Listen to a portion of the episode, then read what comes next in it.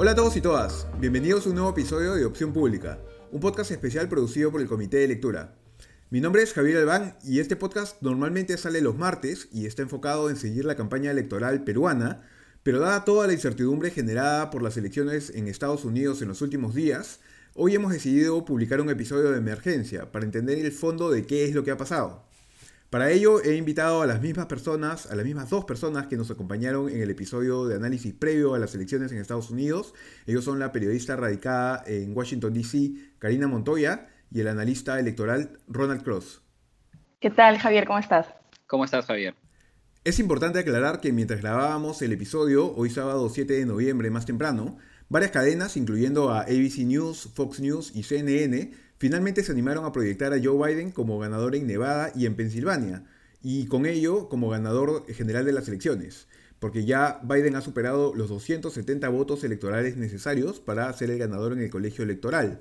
Para una explicación más detallada de cómo funciona la elección en Estados Unidos, eh, pueden revisar el episodio 7 de este podcast, eh, que fue justamente el de análisis preelectoral, pero aquí repetiré solo que en Estados Unidos la elección la gana quien gana la mayoría de los 538 votos en ese organismo, en el colegio electoral, y no la mayoría de votos en todo el estado, ¿no? Y los 538 votos del colegio electoral están repartidos pues entre los 50 estados y Washington DC, según número de la población. Como decía, este episodio lo grabamos entonces antes de que Biden sea proyectado ganador por esas cadenas, pero teniendo ya la certeza de que así iba a ser. Por un tema matemático y estadístico, Trump no tenía ya posibilidades reales de ganar desde hacía al menos un par de días. Así que nada, tengan esto en cuenta para la conversación que están a punto de escuchar, pero pasemos ahora sí a escuchar a Karina y a Ronald. Ronald, esta vez quería comenzar preguntándote a ti. El martes hubo la sensación de que se habían equivocado de repente de nuevo las encuestas, mucha gente incluso se ya anticipaba una victoria de Trump, eh, y incluso los que no decían que las encuestas se habían equivocado de nuevo en la misma dirección. Eh, ¿Qué pasó? Si esta vez se ajustó por educación, eh, ¿qué es lo que pasó? Bueno, creo que lo primero que hay que tener en cuenta es que esto no ha terminado. Hay estados que todavía están contando votos eh, y este proceso va a demorar. Ordinariamente, en una elección normal, llegar a un voto popular nacional tabulado por completo toma como tres semanas, puede llegar hasta un mes, ¿no? Casi, casi al límite. ¿Por qué? Porque California, por ejemplo, Arizona, aunque ahora las reglas en Arizona han cambiado un poco, pero eh, solía hacerlo, em, Nueva York, eh, eh, se demoran mucho en contar porque permiten que votos por correo lleguen hasta varios días después de la, del día de la elección, ¿no? y estos pocos votos poco a poco se van acumulando y van aumentando el margen del candidato demócrata, ¿no? Si vemos ahora, eh, Joe Biden está poco encima de los 75 millones de votos y su margen sobre Trump ahorita creo que es 2.7, 2.8. Comparas eso con encuestas, promedios de encuestas que le daban 8, 9 puntos y dices, ah, qué mal, se equivocaron terriblemente. Eh, pero eso omite la realidad de que ese margen va a crecer. Em, eh, entonces, yo calculo sobre la base de los estimados que gente como Nate Silver, y particularmente Dave Wasserman, que es muy bueno para esto. Y bueno, sobre la base de que lo, que yo mismo puedo ver de lo que falta por contar, sobre todo en California y Nueva York, eh, y en algunos estados rojos, donde lo que falta por contar es voto postal, voto por correo, que va a favorecer a Biden, por más que el estado sea rojo. Mississippi, por ejemplo, le falta como 20% por contar. Que el mar de Biden en realidad va a estar más cerca de los cuatro puntos y medio, ¿no? Y dependiendo cómo vayan los votos provisionales, también podría llegar a acercarse más a cinco puntos. Y bueno, esa es otra historia, ¿no? Ahí estamos hablando de que las encuestas, los promedios de encuestas de voto nacional eh, no, se habrían, no habían estado tan lejos, habrían fallado quizás por unos tres puntos. Em, y en el caso del promedio de Real Clear Politics, eh, más bien habría subestimado un poco, no, estaría como un punto encima del margen de Biden. Entonces, hay un, lo que se llama un error, un error estándar, un error ordinario, ¿no? Eh, nada que sea fuera de lo esperable a nivel nacional. A nivel de los estados, em, Obviamente no vamos a hacer un conteo independiente de cada una de las 51 jurisdicciones, pero yo creo que podemos identificar tres categorías separadas, tres eh, áreas geográficas de Estados Unidos en los que podríamos analizar la precisión de las encuestas. Em, empecemos por el suroeste. El suroeste de los Estados Unidos, lo que es eh, Nevada, California, Arizona, Colorado, Utah, eh, Nuevo México. Ahí yo diría que las encuestas han estado en el blanco, ¿no? Han hecho un muy buen trabajo. Em, en Colorado el margen es ahorita 12 puntos, es exactamente el que las encuestas en promedio daban. Nuevo México está también en 10 puntos, lo que las encuestas daban. En Arizona está muy peleado, muy, muy peleado. Todavía no ha sido proyectado, aunque yo diría que Biden es ya un claro favorito, eh, porque Trump no está ganando en los votos por contar en, eh, con el margen que tendría que tener. Ha sido proyectado por un par, ¿no? ¿Qué? Ha sido proyectado por un par.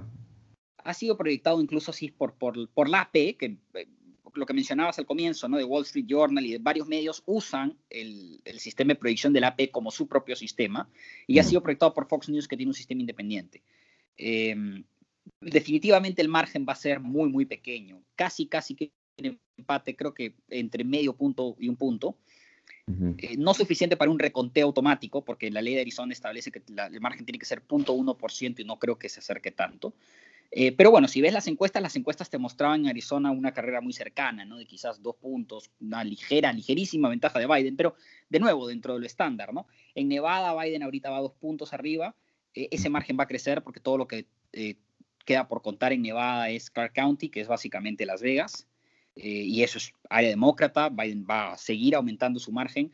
Te soy franco, no tengo la menor idea de por qué las cadenas de televisión no están proyectando Nevada para Biden y no encuentro a ningún nerd electoral eh, eh, estadounidense en línea que, que, entienda por qué, ¿no? Ya a este punto creemos que es más un tema de, em, de, de, temor, de como si como Fox News y AP ya, ya, ya, le dan a Biden 264, Nevada tiene seis votos electorales, si proyectas Nevada, Biden cruza el umbral creo que las cadenas eh, eh, están tratando de proyectarlas más o menos todos al mismo tiempo, ¿no? Para no generar eh, quizás confusión en el electorado, quién sabe. Pero esa es la realidad estadística. Entonces, en el suroeste, en el em, suroeste me parece que las encuestas le han dado en el clavo. En el sureste, Florida, Carolina del Norte, Georgia, que son los principales, los, los, los estados péndulo, los swing states en el sureste, me parece que es un resultado mixto. Eh, me parece que en Carolina del Norte y Georgia le han dado en el clavo las encuestas. Quizás en Carolina del Norte ahorita el margen de Trump es poco más de un punto eh, y le da una ligera ventaja a Biden, pero de nuevo, dentro del margen, ¿no? Y hay que esperar, o sea, faltan votos provisionales en contar en Carolina del Norte. Carolina del Norte permite que lleguen votos eh, hasta el 12 de noviembre, si no me equivoco. Entonces, todavía están llegando votos que podrían reducir, y de nuevo, votos postales, votos que deberían tirar hacia Joe Biden, podían reducir el margen. No creo que alcance para darle vuelta, eh, pero podrían reducir el margen más. En Georgia, 20, ¿no? 20 para las encuestadoras. Le dieron al, al, le dieron al, al blanco. Eh, es básicamente un empate con Biden con una ventaja ahorita de 7.000 votos, que eh, yo creo que al final va a llevar un reconteo y todo, pero últimamente veo bien difícil que eso se revierta. Creo que lo va a ganar el Estado. En Georgia, Florida, sí, obligatorio, ¿no? un error a ver, nosotros discutíamos el martes pasado, es más, yo, yo dije en este mismo podcast que Florida es un estado troll. Eh, y todos los años Florida hace lo mismo, ¿no? Eh, las encuestadoras le daban una pequeña ventaja a Biden en Florida, algunas más que otras, pero si tú conversabas con, los, con, los, con la gente que se encarga de analizar eh, encuestas en Estados Unidos, todos te decían, si estabas en redes sociales, en Twitter en particular, todos te decían, no le creemos a las encuestas, ¿no? Este, realmente casi siempre eh, eh, las encuestas en Florida tienen un largo track de sobreestimar el voto demócrata. Eh, es muy difícil calcular bien la manera en que la composición del electorado fluctúa de ciclo a ciclo. usualmente ¿qué le pasó a Clinton? ¿no? Le fue muy bien con, la demografía latina, ¿no? Eh, eh, ganó muy bien eh, con los puertorriqueños, incluso mejoró bastante con los cubanoamericanos, que es, una, es un grupo demográfico sólidamente republicano. y ganó Miami-Dade por 30 puntos, ¿no? Pero le fue mal con los ciudadanos mayores de 65 años y perdió el Estado, ¿no? ¿Qué pasó ahora? Completamente al revés. Biden mejora con los ciudadanos mayores de 65 años, mejora en muchos suburbios, gana, por ejemplo, Pinel, el área de San, San Petersburg, que gana en, Tampa, gana alrededor de Orlando, gana en Jacksonville, me parece que la vez pasada mejor un poco el margen de, en Duval, en el condado de Duval, que es donde está Jacksonville, con respecto a Hillary, pero, pero, en lugar de ganar Miami por 30 puntos, lo gana por 7, me parece que está ahora. Mm. Y em, claramente ahí está la falla, ¿no? Simplemente eh, no, no se ha calculado bien la caída en el electorado eh, cubanoamericano en Florida, ¿no? Em, en el momento en que se liberó el voto anticipado, porque Florida soltó todo su voto anticipado de golpe y tú veías el número en Miami-Dade, veías, los, veías que una ventaja que debió ser de 30 puntos, me acuerdo perfectamente el momento en que saca Miami-Dade en, CNN, en las cadenas, y era 9 puntos en ese momento. Y en ese momento todos los que conocemos estas cosas sabemos, ah, ya, ya está, Trump ganó Florida. Es imposible para un demócrata ganar Florida, pues ganando solo Miami por 9 puntos, ¿no? Cosa similar ha pasado en Texas, dicho sea de paso. Eh, eh, en Texas, Biden ha mejorado mucho en suburbios, en, ciudades. Eh, va a ganar Harris County por un margen sólido, ha aumentado muchísimo el nivel de participación y ha mejorado el margen. Eh, Hillary perdió Texas por nueve puntos, Biden va camino a perderlo quizás por, cinco puntos y medio o seis. Pero si ves el área tradicionalmente latina, ¿no? Todo el área del Valle del Río Grande hacia el, hacia el suroeste de Texas, ¿no? la manera en que Trump ha mejorado ahí sobre Hillary es eh, sobre la elección de hace cuatro años, me refiero, es espeluznante, ¿no? Condados como Zapata, ¿no? Que Hillary había ganado por 30 puntos, ahora Trump los está ganando por 7. Eh, y creo que nos vamos a quedar mucho tiempo reflexionando sobre qué puede haber llevado al electorado latino en, en, en Texas a cambiar tan bruscamente de opinión. Son condados con no tanta, Zapata, por ejemplo, no tanta población, eso también significa que un voto vale más en cuanto a porcentaje, ¿no? Por eso esos swings tan grandes. Pero definitivamente vemos una mejora de Trump entre, entre los latinos en general, pero que es muy, muy, muy pronunciada en el sureste, ¿no? Entre los cubanoamericanos y entre los latinos del Valle del Río Grande en Texas. Eh, va a haber mucho que, hablar ahí. Eh, con respecto a qué exactamente pasó. Y finalmente la última zona demográfica es el medio oeste, ¿no? Y en el medio oeste lo que tienes Em, sí es una confirmación, habíamos mencionado esto, me parece, eh, eh, eh, en el último podcast, de que la gran falla de las encuestas había venido en el medio este en el 2016 y básicamente tienes una repetición de lo que pasó hace cuatro años. ¿no? las encuestadoras están teniendo problemas en medir preferencias electorales en el medio este. ¿Por qué? Vamos a tener que seguir preguntándonos por qué, ¿no? se había mencionado, ah, mira, no están ponderando bien no están recalculando bien, incluyendo gente que no, que, no tenga educación universitaria para que formen, conformen una parte proporcional de la muestra. Y bueno, ahora lo han resuelto. Bueno, ahora nos estamos dando cuenta que no es simplemente eso, porque muchos encuestadores han hecho eso, igual han fallado, ¿no? Eh, mira lo que ha pasado en Wisconsin. El promedio de encuestas decía que en, en, en, 538, por ejemplo, decía que Wisconsin debió haberlo ganado Biden por 8 puntos. Está ganando por punto 6. Eh, en Michigan debió haber ganado por 9, cercano a los 10, está ganando, va a ganar por 3. En Pensilvania debió haber ganado, Pensilvania fue un poco menor, ganado por, debió ganar por, según las encuestas, por alrededor de 5, va a terminar ganando por un punto, quizás con los provisionales, con los provisional votes un, punto y medio. Eh, entonces claramente hay una falla, ¿no? Curiosamente, en Minnesota la, cosa no ha salido tan si la Corte Suprema, si la Corte Suprema no, no se lo baja, ¿no? No. Eh, Karina, pero no creo que haya posibilidad de que eso suceda, ¿no? Karina, te quería preguntar, te quería preguntar a ti, ¿cómo, cómo, ¿cómo se han tomado los resultados y qué es lo que ha cambiado y qué explica, eh, digamos, este, estos para ti, ¿no? O sea, sí. eh, ¿qué explica estos resultados? Yo creo que ha habido varias etapas, ¿no? De cómo se ha tomado los resultados conforme fueron saliendo. Hay algo que discutimos eh, en este podcast al inicio, era que sí, pues iba a haber como una primera ola de resultados que iban a, señalar una dirección probablemente hacia Trump y que había que tener paciencia para ver cómo se iban sumando los votos eh, absentee, que son básicamente los votos de gente que se contabilizan en un estado pero que ya no están viviendo en ese estado y también los votos eh, tempranos, ¿no? que, son, eh, que se han enviado por correo, básicamente. Entonces yo creo que esa primera etapa, eh, el martes anoche la gente súper nerviosa, y yo creo que en general era, ok, ¿qué estamos viendo en este momento? ¿no?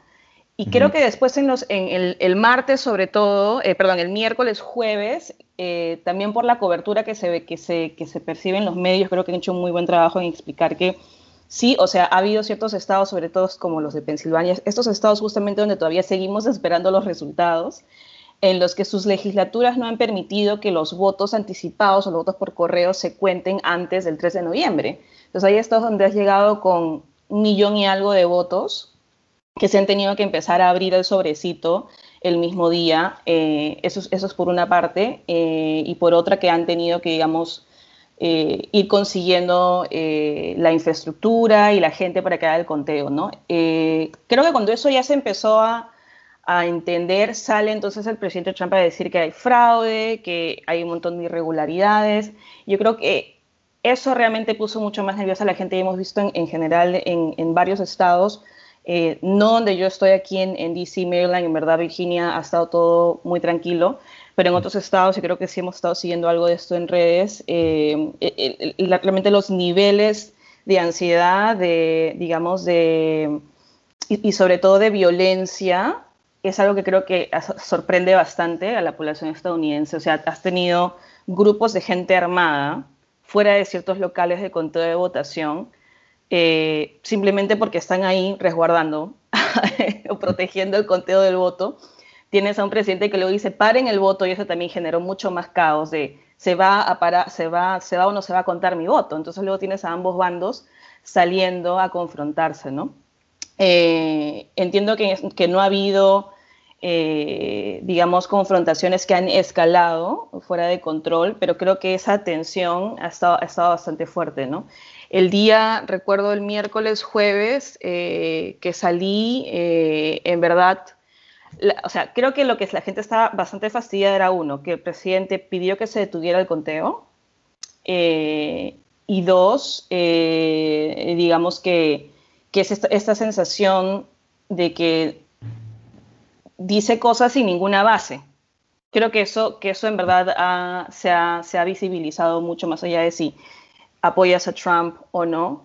Eh, creo que la conducta en general del presidente sí, sí digamos, ha, generado un montón de descontento, no solamente eh, por, digamos, los demócratas, sino tal vez por el ala de republicanos que, que vota por Trump no necesariamente porque cree en él, sino más por el miedo a Biden o también más por, por digamos, esta idea de que la economía no se va a reabrir y la economía va a sufrir.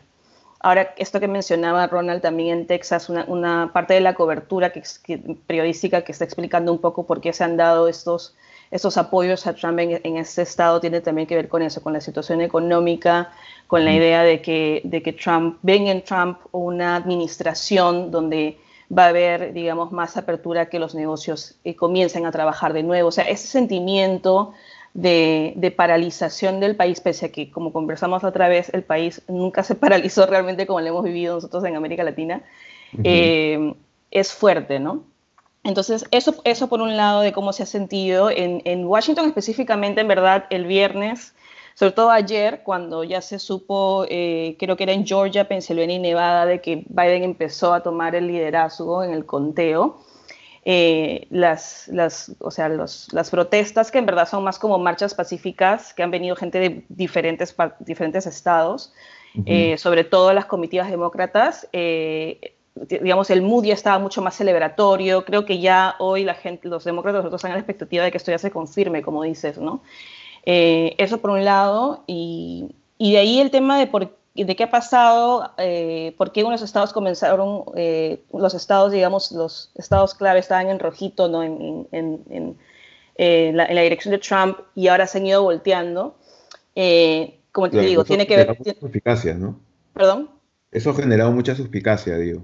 Sí, no, o sea, tienes esa suspicacia, pero, pero yo creo que se va a ir disipando justamente cuando se entienda bien qué cantidad de votos llegaron recién el 3 de noviembre y se pudieron abrir, ¿no? Y de esa cantidad de votos, ¿cuántos realmente fueron eh, para, para, para, Biden, que, que le, le, va a terminar dando la victoria, ¿no? Ahorita se está hablando mucho en Pensilvania que los votos justamente donde todavía faltan procesarse vienen de condados donde, eh, o de ciudades donde, donde se conoce que la mayoría es demócrata. Entonces, por eso se está dando, digamos, esa proyección de que se va a ganar ahí, por ejemplo, ¿no?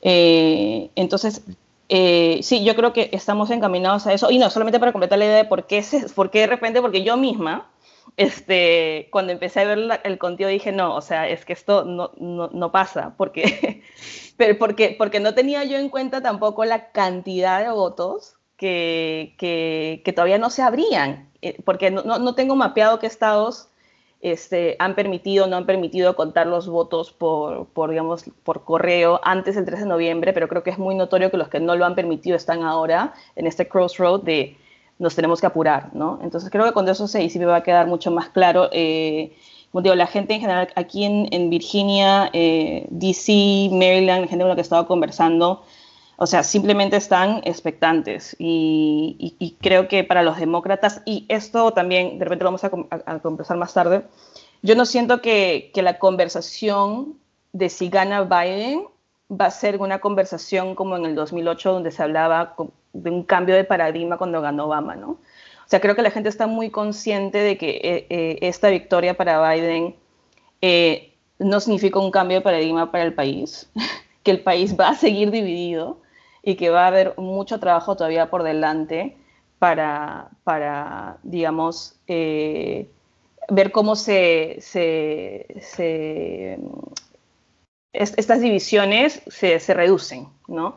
Yo sí creo que, que, este ha sido un proceso traumático para ambos bandos, no solamente para los demócratas y específicamente porque han estado como agarrándose, ¿no? Del, eh, al filo del asiento, a ver cómo cambian los mapas, pero creo que para ambos bandos, ¿no? Creo que ese es el sentimiento ahora, que esto no está arreglando nada de acá hacia adelante. Sí, pues hay mucho esa sensación, esa sensación ahora, ¿no? De que el país no, no va a superar la división que ha creado, que se ha creado desde el 2016. Eh, Ronald, yo te, interrumpí antes cuando eh, todavía me parece que estabas a punto de hacer un comentario eh, sobre un tema que quería tocar justo después de hablar de esto, que es este, la Corte Suprema.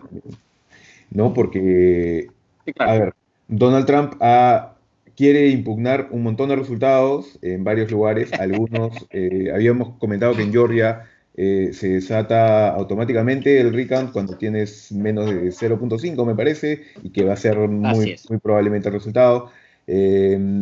Pero en realidad yo, bueno, leía en The Economist que, el, único, el único lugar que podría tener un camino que en la Corte Suprema se baje en votos es este, Pensilvania y probablemente ni siquiera necesite Pensilvania, ¿no? No sé, ¿cómo ves tú ese camino? ¿Tú crees que no, no, no, no lo ves muy próspero para Trump o sí? No, no, yo creo que hay que separar eh, eh, la percepción de la realidad, ¿no? Em, y la percepción por un lado del mismo Trump, eh, y a la hora de juzgar las acciones de Donald Trump y de su entorno inmediato hay que entender que a diferencia de cualquier presidente tradicional, eh, que usualmente modera sus palabras, piensa mucho antes de dar una declaración o de tomar una decisión, se rodea de expertos, Donald Trump rompe ese molde, ¿no? Y es una persona impulsiva que a veces dice cosas que francamente no tienen ningún sentido y que a veces se rodea de gente que francamente no sabe lo que hace, ¿no? Eh, y, no estoy hablando desde un punto de vista ideológico. Eh, cuando quiere, más bien dicho, cuando lo que él quiere hacer está alineado con los intereses del Partido Republicano, sí se rodea de asesores competentes y sí hace cosas que tienen sentido. Eh, pero cuando él se manda en estas cruzadas individuales suyas, ¿no? Ya pasó en el 2016 cuando creó una comisión pues para probar que Hillary Clinton había ganado el voto popular por fraude, ¿no? Mm, que no llegó a al contrario. y, la desbandó, y la desbandó. Porque, no había nada que llegar, ¿no? Y, y, es lo mismo aquí eh, con esta cruzada por, por demostrar que hay fraude, ¿no? Eh, hizo lo mismo con Ted Cruz, ¿no? Sí, pero incluso con Ted Cruz o con Lindsey Graham, tienes que mirar y hilar fino con estos este, eh, representantes republicanos que, van a los shows de opinión de Fox News, de Tucker Carlson, de Laura Ingraham, ¿no? Y ahí dicen, sí, hay que apoyar al presidente porque esto y el otro, ¿no? Y básicamente es un show, porque salen de ese show y al día siguiente hablan con un periodista del Washington Post y dicen, bueno, si al final los resultados no son favorables, hay que tratar de, mirar hacia adelante, ¿no? Es, es realmente la, la, la, hipocresía total, ¿no? Es como que ellos saben muy bien que la base republicana solo ve Fox News. Entonces en Fox News dicen lo que la base quiere escuchar eh, y luego salen del show y digamos que vuelven a tener un discurso más alineado con la realidad. ¿no? Eh, eh, el caso particular para mí es Lindsey Graham, ¿no? que en Fox News salió a decir que él iba a dar 500 mil dólares para el Fondo de Defensa Legal de Trump y que nada estaba fuera de la mesa y de que acá había trampa y luego al día siguiente fue decir, bueno, Este, yo creo que con una eventual presidencia de Joe Biden hay que volver a pensar en controlar la deuda, este, hay que pensar en hacer reforma inmigración. O sea, el tipo sabe leer el mapa, pues Javier, ¿no? Y volviendo a estos esfuerzos en las cortes, eh, mira los abogados con los que Donald Trump se está presentando. Mira la clase de argumentos que está poniendo en los escritos, ¿no? Eh, y para que veas la distorsión entre la percepción y la realidad, ¿no? Eh, la percepción es, ah, Donald Trump está tratando de impugnar todo y las cortes se van a meter. Y también es la percepción de gran parte de la base activista liberal demócrata, que suele entrar en pánico. el, asesor de Obama, David Plouffe, les llamaba los bedwetters, ¿no? Los que mojan la cama, ¿no? Este, porque suele sobrereaccionar a cualquier noticia que ve, sin darse cuenta que las cortes en Estados Unidos y podemos tener toda una discusión sobre que, bueno, se está politizando la Corte Suprema y todo, pero siguen siendo tribunales independientes, pues, ¿no? Este, y hay una razón por la cual todo recurso, eh, uno más ridículo que otro que está presentando Donald Trump, está siendo bateado totalmente por cortes, muchas de ellas por cortes con jueces que fueron nombrados por republicanos. Eh, eh, la administración Trump trató de, restringir el voto anticipado en Texas y la Corte Suprema de Texas, con nueve jueces republicanos, todos republicanos, por nueve votos a cero los mandaron a volar. y este tema en Pensilvania, este tema en Pensilvania se refiere únicamente a aquellos votos que llegaron después del 3 de noviembre. ¿Qué pasó? Que la legislatura de Pensilvania estableció como regla que se puede votar por correo, pero los votos pueden llegar hasta el día de la elección. Y la oficina ¿no? de, electoral, secretaria de Estado de, Pensilvania, aquí es oportuno mencionar que la legislatura de Pensilvania está controlada por republicanos, pero la secretaria de Estado es del Partido Demócrata, digamos que interpretó esa norma para pensar, ok, mientras los votos tengan el sello postal de que fueron entregados a la oficina de correos el 3 de noviembre, así en el, hasta el 4, el 5, el 6 los podemos contar. Y ahí es donde los republicanos están diciendo, no, pues eso no es lo que dice la norma. La norma dice que tienen que llegar hasta el día 3 mismo. ¿no? Y eso es lo que está en disputa en la Corte Suprema. Y lo que la Corte Suprema de Estados Unidos ha dicho es, todos aquellos votos que hayan llegado después de que cerraron las mesas, después de las 8 de la noche, el 3 de noviembre, hay que ponernos a un lado porque todavía vamos a decidir si esos votos van a valer. Pero por favor, para la tranquilidad de todo el mundo que está escuchando este podcast, si es que esto no está proyectado para entonces ya, esos votos no están siendo incluidos en el conteo actual. el conteo actual que tú tienes, que, que, muestra Joe Biden arriba por 29 mil votos más o menos, si es que no actualizaron ya, porque Allegheny iba a votar, este, iba a votar creo que 30 mil votos más ahora y eso va a hacer subir su margen. Eh, esos votos solo, solo incluyen votos hasta el 3 de noviembre, hasta las 8 de la noche. Entonces, y lo que tengo entendido es que lo que ha llegado después es una cantidad muy pequeña, muy intrascendente de votos. Em, es más, no me sorprendería que la campaña Trump, que ahora ve que está cayendo, más bien no intente ahora que esos votos sí cuenten, aferrándose a la esperanza de que, eso, de que esos votos estén mejor para Trump. ¿no? Que para Biden, sí. Eh, eh, em, porque cuando estás perdiendo, lo que te conviene es que entren más votos, no que entren menos, ¿no? Entonces, yo quisiera em, eh, dejar la impresión general en la gente, en cualquier persona que esté escuchando, de que eh, la idea de que las cortes en Estados Unidos van a revertir la elección es fantasía. Es una fantasía que pertenece en las, en las esquinas conspiranoicas de las redes sociales. Eso simplemente no va a pasar. Es más, es una fantasía que hasta el presidente Trump puede creer, pero Estados Unidos es un país de instituciones. No sería la eh, primera vez. Así es. Y no porque el presidente Trump cree que va a pasar algo, algo va a pasar ya ha pasado múltiples veces que el presidente Trump ha creído que puede hacer cosas que la Corte Suprema le ha recordado muy amablemente que no se pueden hacer. Eh, y que las Cortes en general han recordado muy amablemente que no se pueden hacer. Entonces, tranquilidad, aquí va a ganar el que tenga la mayoría en el colegio electoral. Puedo agregar algo ahí también, creo que es importante que, que es que, algo que se tiene que tener sobre todo en el Perú es que eh, aquí los estados son muy fuertes y, muy defensores de sus propios procesos. Y algo que han hecho inmediatamente cuando, cuando, cuando, cuando Trump salió a acusarlos de que había irregularidades y había fraudes, tenías a los secretarios de Estado de cada Estado saliendo a defender sus procesos, saliendo a responder preguntas. Aquí Muchos eh, Exacto, entonces, entonces creo que eso es importante y, y, la idea, claro, de que todo suena así como muy, muy, muy amenazante, ¿no? La Corte Suprema, este, pero en verdad la Corte Suprema, en, muchos otros casos, incluso de, de, digamos, en todas estas peleas que ha habido previo a las elecciones también de cómo se tienen que contar los votos, etcétera, se ha restringido. O sea, eso son cosas de los estados.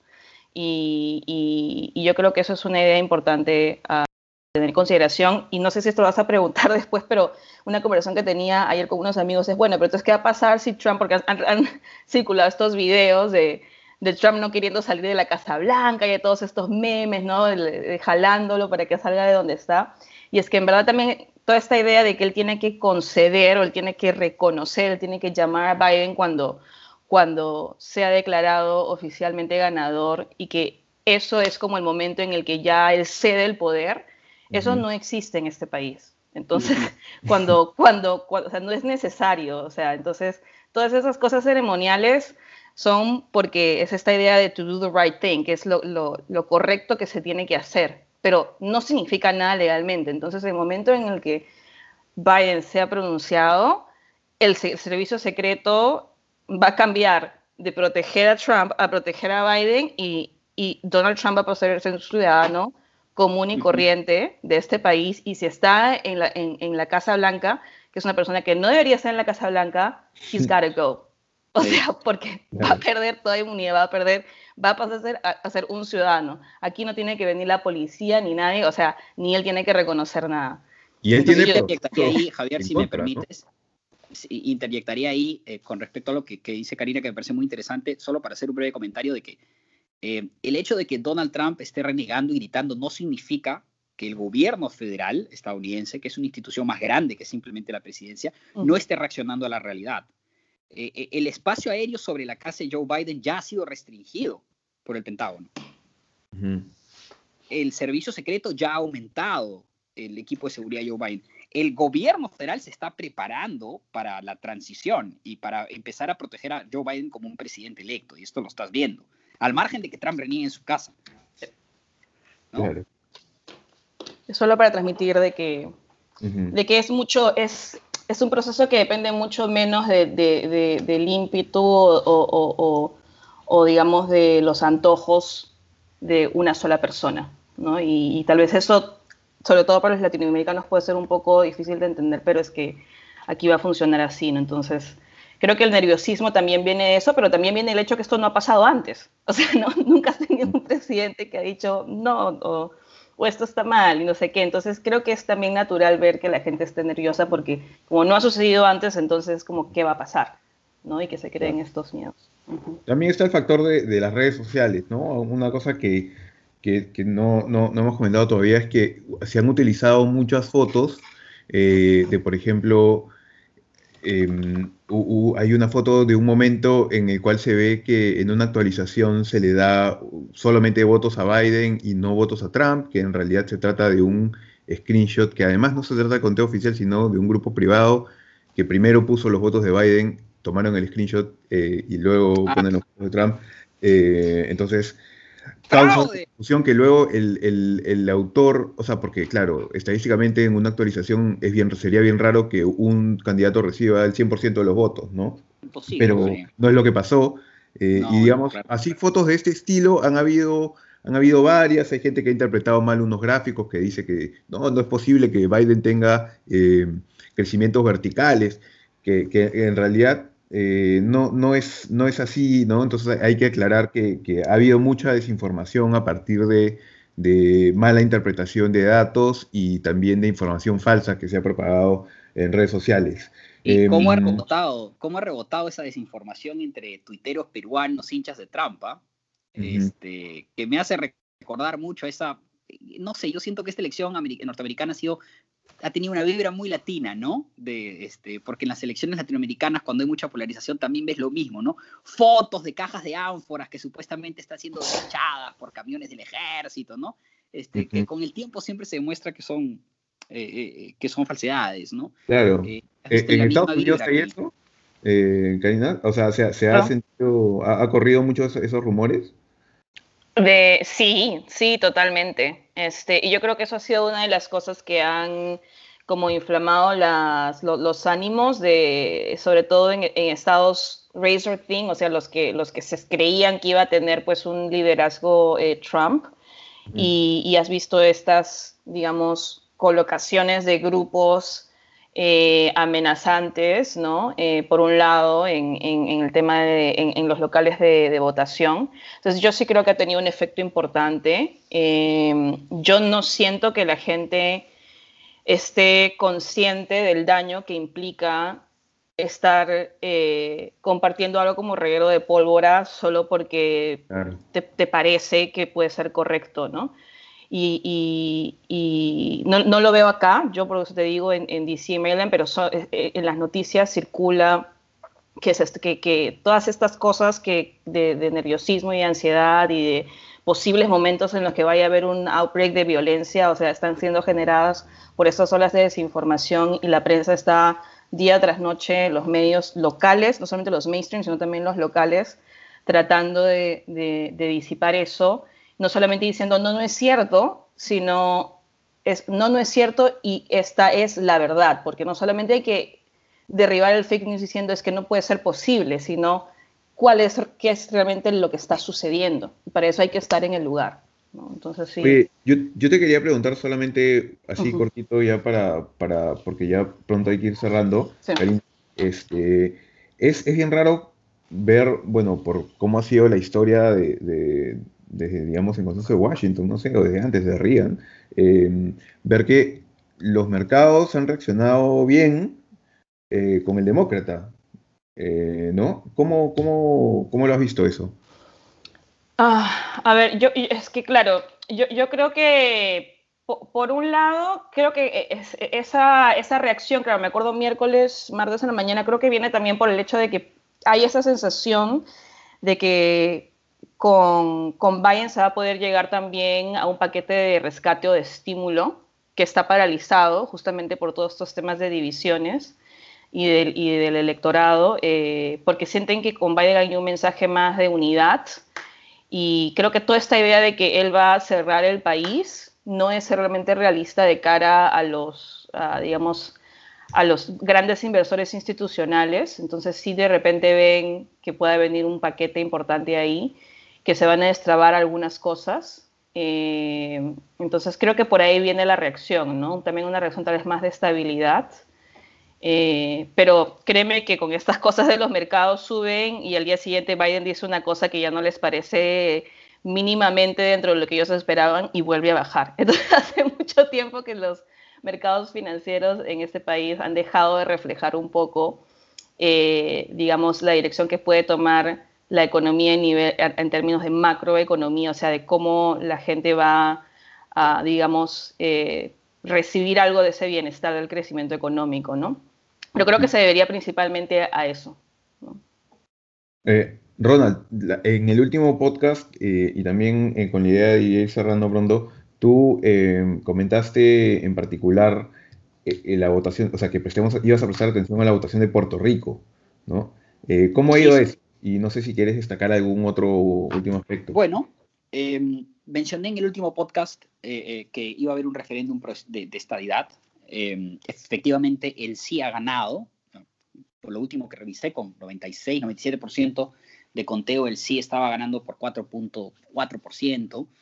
Em, con una participación decente, a diferencia de los referéndums. Puerto Rico ha tenido muchos referéndums de estadidad. Eh, les llaman referéndums no vinculantes. ¿Por qué son no vinculantes? Porque realmente el incorporarse como Estado de la Unión no depende del gobierno de Puerto Rico. ¿no? El Congreso de los Estados Unidos tiene que aceptar a Puerto Rico. ¿no? Estos referéndums son para eh, que el gobierno eh, decida si es que realmente va a básicamente postular a esa incorporación. ¿no? Y han habido referéndums anteriores, pero han sido referéndums indicativos que no obligan al gobierno de Puerto Rico a hacer nada en particular, que muchas veces han sido confusos porque han tenido, ponte hace poco, el 2012 me parece un referéndum con tres preguntas, ¿no? Si quieren volverse Estado, si quieren volverse un país independiente o quieren seguir como estamos, ¿no? Y es la primera vez eh, que yo recuerde que tienes un referéndum que te dicen, ok, ¿quieren que nos volvamos un Estado de la Unión? ¿Sí o no? y hay una clara victoria del sí con un nivel de participación decente eh, y que particularmente obliga ahora al gobierno de Puerto Rico eh, a postular, eh, a, crear un plan concreto, un plan calendarizado, es lo que dice la, norma, para incorporarse a la Unión. entonces yo creo que Puerto Rico ahí sí ha dado un paso un poco más decisivo hacia volverse un Estado de la Unión. El tema es que como decía, todo esto depende del Congreso de Estados Unidos, ¿no? El Congreso de los Estados Unidos tiene que aceptar la incorporación en ambas cámaras, ¿no? Eh, sabemos que la Cámara Baja va a seguir controlada por los demócratas. Yo creo que los demócratas van a seguir mirando con buenos ojos a incorporar a Puerto Rico como Estado, eh, pero la Cámara Alta, el Senado, creo que, bueno, ahora va a depender de estas dos elecciones senatoriales de esta segunda vuelta. Lo único en el sistema eh, americano que los latinoamericanos entendemos bien, ¿no? Eh, ninguno de los dos senadores en Georgia, ninguno de los candidatos en las dos carreras senatoriales alcanzó 50% más uno, así que al, fiel al estilo nuestro van a hacer una segunda vuelta entre los dos primeros. Y ahí se va a decir, los demócratas tienen que ganar ambos curules para poder controlar el Senado vía el voto de Kamala Harris, ¿no? Sería 50-50 y el voto dirimente del vicepresidente de la República. Eso es lo que establece la Constitución de Estados Unidos. Si los republicanos ganan una de ambas carreras, y yo diría que son favoritos en una, y por lo menos el otro es 50-50, los republicanos mantendrían y, no creo que, Mitch McConnell ni siquiera esté dispuesto a poner al voto la incorporación de Puerto Rico como están las cosas. Entonces no creo que sea algo, eh, eh, por ese lado no le veo el momentum que le veía incluso con el triunfo del sí, pero estas cosas hay que mirarlas en el largo plazo, ¿no? Lo que veo es una voluntad política cada vez más clara, más manifiesta en Puerto Rico. Vamos a ver cómo eso mueve al sistema político americano, ¿no? Pero sí, hay que decirlo además, eh, lo común es que en las elecciones de medio de medio periodo eh, congresales, el, digamos, quien está en la, el partido que está en la Casa Blanca suele perder sitios, entonces Así es. sería más difícil que, que, recupere luego, ¿no? Si es que se fuera. Sí, el, el, el MAP el 2022, el, tema del MAP el 2022, ya que no hemos ni terminado en 2020, ya queremos salir el 2022, ese es el ciclo de hoy. Eh, para los demócratas yo lo veo mixto, todo va a depender de cómo le va a Joe Biden. Esto ya sirve como para hacer un comentario general porque ya sé que estamos cerrando. Yo lo que te quería decir sobre algo que mencionó Karina al comienzo, que me parece muy, muy eh, cierto, sobre la coalición de Joe Biden, pensando en qué puede hacer Joe Biden como presidente, ¿no? Mi principal observación sobre esa coalición es que los demócratas tienen, han ganado, sí han ganado la Casa Blanca, tienen una chance todavía en el Senado, pero aquí el número que tiene que darle a los, a los demócratas, como dicen los gringos, este, cost for post, ¿no? Eh, lo que tiene que hacerlos pensar bien en lo que van a hacer es los resultados de la Cámara de Representantes. Joe Biden es presidente gracias a los votos de un montón de moderados, de gente que vive en los suburbios, que ha votado por Joe Biden, pero ha votado por un republicano a la Cámara de Representantes, ha votado por un republicano para el Senado, que no quiere una política progresista, una política económica muy lanzada hacia la izquierda. Eh, esa es la coalición que lo ha llevado él al poder. No estoy diciendo que no haya eh, em, votos progresistas por ahí, claro que los hay, ¿no? Pero ese equilibrio eh, que le permite ganar está ahí, está en eh, los suburbios de Wisconsin. Él gana Wisconsin porque gana los suburbios de Wisconsin por mucho más, eh, bueno, los pierde, pero los pierde por mucho menos margen que Hillary, ¿no? El famoso wow. Em, él gana porque le va mejor en los condados alrededor de Filadelfia y por eso va a ganar Pensilvania, ¿no? Entonces, yo creo que esto va a impulsar a Joe Biden a tratar de llegar a acuerdos con, los republicanos, hacer las cosas más de consenso, no tanto a tirar hacia la agenda más ambiciosa del ala progresista del Partido Demócrata, ¿no? Eh, y lo menciono y lo conecto con lo que preguntas del 2022, porque creo que los resultados de 2022 también van a depender de cómo la gente percibe, sobre todo si es que los republicanos llegan a controlar el Senado, cómo la gente percibe que Joe Biden se ha portado, porque Joe Biden está en la posición única, esto no pasa hace mucho tiempo, de ganar la presidencia sin necesariamente controlar el Congreso. Todos los últimos presidentes han entrado al poder controlando el Congreso. Fue el caso de Obama, fue el caso de George Bush, fue el caso de Bill Clinton. Em, y a perder el control del Congreso en el camino. Joe Biden creo que es el primero que tiene buena chance de entrar sin controlar el Congreso. Claro, fue el caso de Trump. claro, no, porque Trump entró con las tres cámaras también.